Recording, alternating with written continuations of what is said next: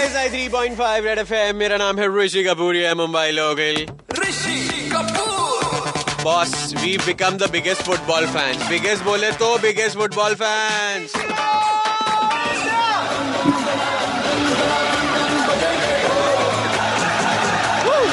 this is from the stadium ah guys जब India का पहला क्वालिफायर मैच हुआ था और चेत्री ने बोला था हमको देखने आओ ऐसे क्या कर रहे हो? नहीं देखने आ रहे हो? हमने दिल पे ले लिया। That's why hashtag red with blue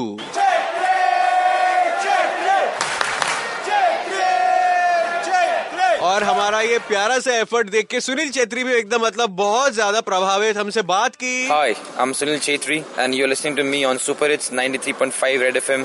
Sir इतने सारे लोग स्टेडियम आ गए हमने भी इस बात को बहुत पुश किया and we were so touch by your message कैसा फील हो रहा था पैक स्टेडियम देख के? I think it feels really great that so many people came and supported us it is very very important for the players to feel a buzzing stadium specially when we playing at home and I I can't thank people who came and supported us and create and create that atmosphere the whole dressing room was buzzing all the young boys in our team were really really happy and really raring to go That's the kind of thing happens when you know fans create that kind of atmosphere, and I just hope it continues. Sir हम cricketers से बात करते हैं young cricketers से तो बोलते हैं भाई मैं गावस्कर तेंदुलकर कपिल देव से बहुत इंस्पायर्ड हूँ आप किस प्लेयर को देख के बड़े हुए थे एंड यू वर लाइक भाई ऐसा बनना है You know, while growing up, I have uh, I've watched so many stars and learned so much from them. Players like I'm Vijayan, Bhutia, Ronaldo from Brazil, Yo. Thierry Henry from France. You know, so many players that I've special athletes that I've learned from. But if you ask me to take one name, then I think uh, I'll take my father's name. He has been special right from the time that I've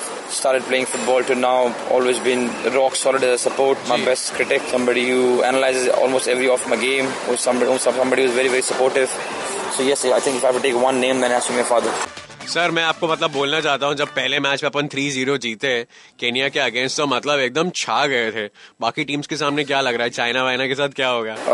More than the goals it feels good that we won the game a very very important game that has given us good advantage to qualify for the finals I think very very happy with the kind of performance we did we performed very happy for the boys in our team to very honest it doesn't matter who scores we just want to end up winning games and keeping a clean sheet And that's what we did, and that's why I'm really, really happy. बहुत जबरदस्त Sunil can I please ask you what is our teams like um like the realistic goal मतलब आने वाले future में Our, our main aim right now, realistic aim, is to reach the top 10 12 in Asia.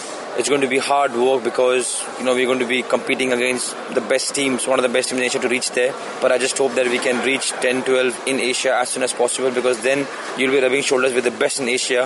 We have to we have to acknowledge the fact that the first five teams in Asia play the World Cup. So once you are in the first 10 12 in Asia, you actually have an idea how far you are. So according to me, right now, the, our, our main aim is to reach the 10 12 in Asia and then see from there how we perform. All the best hashtag red with blue go team India हम लोग बहुत खुश हैं That guys are doing so well and we are absolutely there for you मतलब मैं सभी से बोलना चाहता हूँ कि अपने बच्चों को सिर्फ़ क्रिकेटर नहीं फुटबॉलर भी बनाओ। मतलब ये गेम बहुत बड़ी है। जर्मनी और इंग्लैंड में जहाँ क्लब फुटबॉल होता है, वहाँ पे प्लेयर्स है ना, सिर्फ़ घर से ब्रेड लाने के लिए लैम्बोगिनीज और फरारीज खरीद के रखते हैं। अब आप खुद सोच लो, बजाते रहो।